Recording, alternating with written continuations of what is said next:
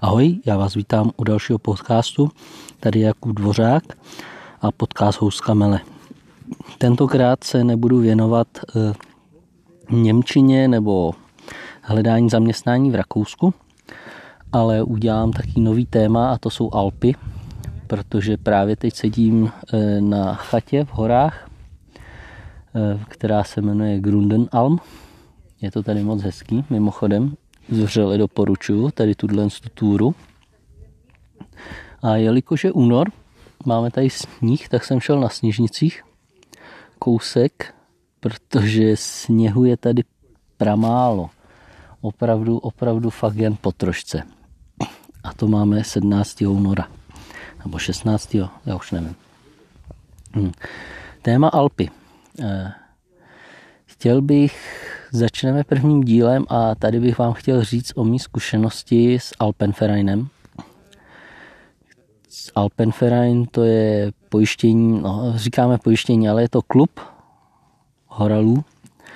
V rámci toho klubu máte pojištění v Alpách, slevy na chatách a já nevím, další věci, dá se to nastudovat na stránkách alpenverein.com nebo nevím, jak je to, Edelweiss, myslím taky, jsou různé sekce, ale to je už. Eh, tohle si zaplatíte, já nevím, kolik to teď stojí přesně na rok, protože my platíme pro celou rodinu. Buď si to koupíte sami tady pro sebe, nebo jsou pak zvýhodnění, kde my si kupujeme pro celou rodinu, kdy já to mám za plnou taxu, manželka to má se slevou a děti jsou zdarma, což je velice výhodný. A Tohle, když si zakoupíte, tak jste pojištěný prostě po celém světě. Myslím. Jo, jste pojištěný po celém světě, ale oni se ty pravidla každý rok mění, takže dávat na to pozor. Je to na turistiky v horách a různý outdoorové sporty. Myslím, výjima létání, paraglidu a těchhle z těch věcí. Nevím, a do nějaké výšky taky. Takže do Himalají to tam je to nějaký, že musíte zavolat dopředu a domluvit se. Nicméně tohle pojištění dělá velký slevy na chatách, když chcete přespat na chatě. Je to většinou tak nějak půlka, takže to je velice výhodný. A teď k tomu pojištění. Mně se stala taká jedna věc, kdy jsem s kamarádem, s Jardou, eh, vyrazil eh, do Alp, že půjdeme feratu na Hochkönig. Königsjodler se jmenuje ta ferata. Mimochodem moc hezká, ale velice náročná. A když jsme dojeli dolů, byl večer, mysleli jsme, že přespíme tam dole na chatě, ta byla zavřená, tak jsme spali v nějaký maštali. Na prkenej podlaze, ve spacákách zima, nic moc. Já jsem celou cestu předtím řídil, což je až pod Salzburg, takže z Budějic až pod Salzburg a tam jsme přespali. Noc byla taká nic moc, protože já jsem se furt budil. Samozřejmě spíte v maštali na prkené podlaze, nic moc. A druhý den ráno všechno zbalit a vlastně s plnou polní jsme vyrazili nahoru k Feratě. Nějaký lidi se nám dokonce i smáli, že si táhneme i bydlení, no ale my jsme tam měli spacák a potřebné věci, a tak jsme trádovali nahoru k nástupu na Feratu. Při tom výstupu už nás předběh chlapík, který se nás snažil odradit a začal nám říkat, máte špatné boty a nahoře je metr sněhu a já nevím co a vyserte se na to a to. Jako musím říct, že pár lidí se mu podařilo odradit. Ale tahle informace nebyla od něj pravdivá. Nevím, proč tady tuhle tu scénu dělal. Vůbec tomu nerozumím, ale úplně zbytečná věc, jestli se snažil odradit lidi od toho, aby tam lezli, nevím. U nástupu pohodička, navlekli jsme se do sedáků, nějaký Slováky to odradili, ty šli pryč, my jsme normálně pokračovali dál. A na té feratě najednou jsem začal pocitovat, hele, není to ono, něco je špatně. Něco je špatně. No, ale nicméně šel jsem dál. A tak nějak půlce mi tak nějak došlo, že už na to nemám. A otázka byla, jestli se vrátit zpátky, nebo ne. Jenomže zpátky to je horší, tak jsem se prostě rozhodl pokračovat. Dohnal jsem zase kámoše Jardu, který na mě počkal, já jsem s ním pelášil dál. Nicméně je to fakt nádherná ferata. Lezete tam přes taký žiletky, sráz dolů z obou stran a v oblacích. Moc krásný. Je tam plno lanovek, plno můstků. Moc hezký. A když jsme, když jsme byli už za půlkou, tak mě fakt začalo docházet. Už jsem fakt přestával moc. Jenomže ta nouzová sestupová cesta, co tam je, to je fakt příšerná. A tak jsem se rozhodl, že půjdem dál, že půjdem pomalejc. Dávkoval jsem do sebe cukry, snažil jsem se do sebe dostat prostě nějaké energiťáky. No a skončilo to tak, že jsem vylez na nějaký, oni to pak přejmenovali na Kubenstein, podle mě, ale teď si nespomenu na pravdivý název, kde jsem zůstal ležet a už jsem opravdu nál nemohl. Chyt, křeče mi šly do rukou, do prsou, prostě do celého těla křeče. Ležel jsem tam ve spacáku pod dvěma těma foliema, což nevím, jestli měl nějaký účinek. Jarda se mnou, který jsem tam do mě snažil narvat prostě nějaký prášky, snažil se mě dostat do formy a já jsem já jsem nebyl schopný. Takhle jsem tam hodinu se snažil vyspat, že se z toho vyspím, to nešlo. Tak pak existovala jediná možnost zavolat vrtulník. Tomu vrtulníku trvalo další hodinu, než se pro mě dostal. Chlapík nejdřív to oblítli, ještě tam přišli nějaký kluci z Brna, kteří hodně pomáhali, za což jim moc děkuji. A když jsem tam ležel, tak pak jsem se vyspal tak nějak to furt, ale ty křeče furt prostě to najednou přestaly fungovat nohy, absolutně přestaly fungovat nohy, já jsem nemohl stát. Najednou přiletěl vrtulník, začal kroužit, tak kluci jako, že jo, pomoct.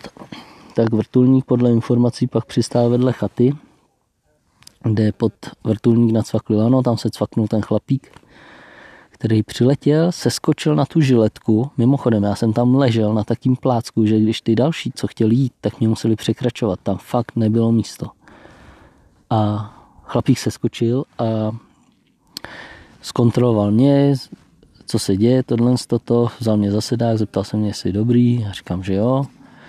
Tak mě nacvak, zeptal se ostatních kluků, jestli chcou letět taky, ty řekli, že ne, dali mi do baťohu všechny věci, baťoh na cvak taky a najednou jsem se vznes do oblaka, projít jsem se vrtulníkem, kdy jsem nádherně si užil výhled.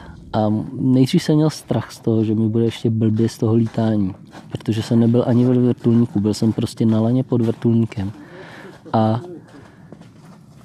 nádherný, nádherný, ta hlava vám to vůbec nebere tu výšku nebere. Až do té chvíle, kdy vy letíte nahoru a ten s tím vrtulníkem prostě to najednou vezme do boku a dolů. Uh.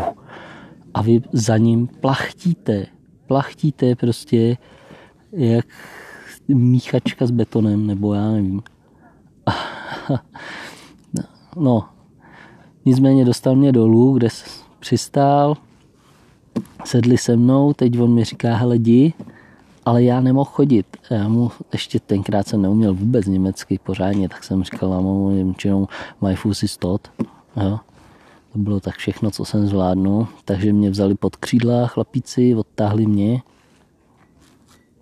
a kde mi i hned dali v trávě jsem tam ležel vedle parkoviště, tam už byly z horské záchranné služby, kde do mě píchly hned kapačky a něco hned do mě kapali a, a sluníčko do mě a čekali jsme na sanitku, další asi hoďku, ne, no hoďku přeháním, půl hoďky, 20 minut, než sanitka se prostě tam dostala.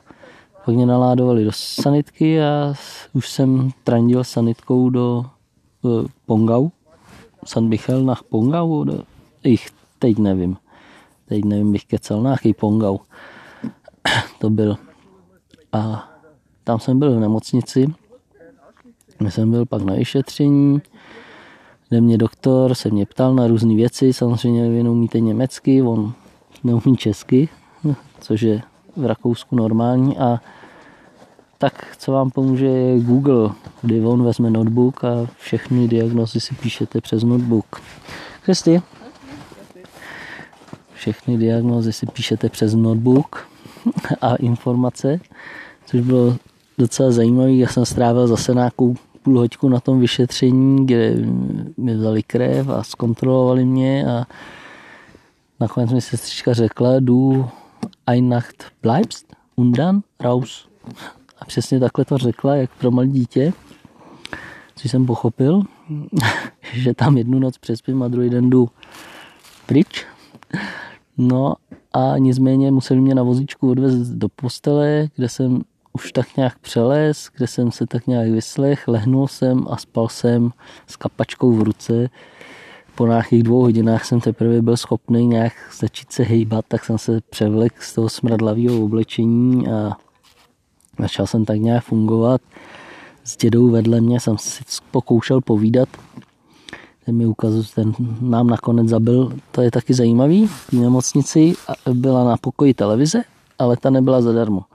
A jste měli kartu v, vlastně v ovládání na postel, tu kartu jste si vyndali, došli jste si na chodbu, tu jste tam píchli do takého stroje, jste naházeli mince nebo nevím, jestli bankovkou to šlo zaplatit a dobili jste si ji, pak jste si píchli do toho ovladače a mohli jste si tím ovladačem zapnout televizi. Takže televize nebyla zdarma, museli jste si ji dobít a pak vám to fungovalo. Zapnutí televize, což je taky zajímavý nápad, taká vsuvka. Nicméně, tam jsem se z toho tak nějak dostal, takže jsem si Dostal jsem i nabíječku na telefon, protože tu jsem samozřejmě neměl, tak jsem si dobil telefon. Dostal jsem večeři, parádní večeři, nějaký špíze byl, fakt výborný. A kartáček zubní, e, dostal jsem ručník, no super, jako nemůžu si stěžovat. S chlapíkem vedle jsem si tak nějak lámanou Němčinou zkusil pokecat. Druhý den ráno snídaně, ještě jsem dostal i v oběd a po obědě raus. Z nemocnice jsem dostal uh, složenku, kde stálo 23 euro. Jsem říkal, jo, fajn, to jde. Tyjo, to bylo docela levný hotel. No, nicméně to už jsem byl domluvený s kámošem, který jako pokračoval dál na chatu Matrazhaus, pak slez dolů, a já jsem mu dal ještě nahoře, když jsem odlítal, tak jsem mu dal klíčky od mého auta, takže on sednul do auta, sjel pro mě, kde mě vyzved. No a já mu říkám, hele, já jsem za 23 euro tady měl snídaň, večer, oběd, snídaní večeři. Co ty? On říkal, že tam měl za 20 euro špagety nahoře, že jo, s pivem a s noclehem, takže jako docela jsem to vyhrál. Nicméně eh, následky potom, když jsme se dostali domů, tak jsem musel řešit Alpenverein eh, s Alpenvereinem ten vrtulník, protože mi přišlo do nějakého týdne mi přišlo od vyjádření od policie a od horské služby, že ta záchrana akce stála asi 1500 euro. A tuhle tu složenku vy vyplníte, eh, nebo vy vezmete, vyplníte formulář pro Alpenverein a přes e-mail jsem to tam odeslal. Naskenovaný odeslal. Paní se spojila zpátky se mnou, říká, jo, fajn, začínám to řešit a vy mi prosím tohle to pošlete ještě normálně klasický dopisem. Takže já jsem to zabil, odeslal, načež do dvou dnů mi přišlo e-mailem, fajn, hotovo, vyřešeno, nemusíte nic platit. 23 euro z nemocnice. Tak jsem se dočet, že ano, fajn, tak musím mít na svůj pojišťovnu, kde to s ním budu řešit. Tak jsem tam přišel, říkám, helejte se, jsem evropský pojištěnec, ne, tak mám právo na tyhle ty věci, takže mi tady doplaťte těch 23 euro. Vyplnil jsem zase nějaký papíry, kde byla otázka hned, chcete to zaplatit, jako byste byl v Čechách v nemocnici nebo v zahraničí? To je nějaký field pojišťovny, nebo já nevím. Samozřejmě jsem dal jako, oni vám hned říkají, pokud to řeknete jako, že v Čechách, tak to bude rychlejší. A já říkám, jo, fajn, na to vám nehraju, Nic, o to nejde nechte to podle těch zahraničních pravidel. Takže oni se spojovali s tou rakouskou, to nakonec vylezlo z nich, že vlastně těch 23 euro, co je, to bylo za dva dny pobytu v nemocnici a to platí každý jakoby Rakušák za to, že je v nemocnici, tak platí 23 euro za, eh, za dva dny. To jak bylo. Takže to bych platil taky tak, takže to bylo vyřešené a všechny ty další věci, co ta nemocnice měla náklady, to už si řešila sama ta rakouská nemocnice s českou pojišťovnou, což je docela super. Takže já jediný, co jsem měl papírování a jediný poplatek za celou záchranu akci, bylo 23 euro v té nemocnici. Jinak celá záchranná akce vyšla asi na nějakých 1600, 1500 euro. Nejsem si jistý, ale to všechno hradil Alpenverein. Takže moje zkušenost eh, s letem vrtulníkem v Alpách, mm, nicméně diagnoza byla totální vyčerpání. A ještě od toho, jak mi tam napíchly žíly, tak jsem pak měl taky problémy, že mi stvrdly žíly, takže jsem je musel dolečovat, mazat a to, to nakonec povolilo, to, což jsem byl rád. A co z toho plyne? Po naučení pro příště mm, chyby byly. Předtím jsem byl trošku nachlazený. E, další věc byla, málo jsem doplnil takových těch dlouhodobých cukrů před tou túrou, což jsou třeba nějaký špagety, nějaké těstoviny, což je výborný. Já prostě to, navíc jsem řídil, únava, špatný spánek, špatná snídaně, málo energie a prostě tomu tělu to došlo. A věřte mi, nechcete se do tohohle z toho dostat. Takže vždycky se před túrou do Alp pořádně připravte. To vám radím a já jsem si tohle ponaučení vzal taky a vždycky, než jdu do Alp, tak to samozřejmě, než výjdu, tak si nemůžu nakýblovat něco těžkého do žaludku, protože to bych se poblel hned po 20 metrech. Pardon za to výraz, ale je to tak. A když tomuhle tomu dáte trošku péče, tak si myslím, že a ještě důležitý, trošku fyzička předtím, než poprvé půjdete do těch hor. Fyzička protože pak funíte jak mašiny a můžete, může vám dát srdíčko taky. Takže to byl má zkušenost e, s lítáním. Nyní jsem v klubu Heliportu. Letectvo, letectví pod vrtulníkem, ne ve vrtulníku, pod vrtulníkem. No a tím mi tam zbyl Baťoch, který jsem si vyzvedl hned o dva roky později, kdy jsem se tam vydal znovu s Jardou a ještě s dalšíma dvěma kamarádama a celý jsem to přešel a když jsem pak viděl, co následovalo po tomhle, že jsem musel slést ještě celou skálu dolů a znovu další skálu vylez nahoru a pak ještě túra pohřebení na chatu, tak musím usoudit, že bych to opravdu nedal. Opravdu ne. Tak, ať se vám daří a určitě se vydejte do Alp na nějakou lehkou túru. Nemusíte hned jít nějakých 1600 metrů, 2000, 2500, to je hloupost. Ale prostě jděte se tady jenom tak projít. Klidně i nějaký údolí, jenom se tak projděte. To je krása, to ticho, ten klid. Helejte se, teď tady sedím a vedle mě sníh, chata celá zapadaná sněhem, chataři tady, dal mi pivko, já tamhle koukám na kopce, který vrcholky jsou zasněžený, údolí je úplně zelený. To je taky smutný, protože mám pocit, že bude málo vody, pokud nezačne pršet.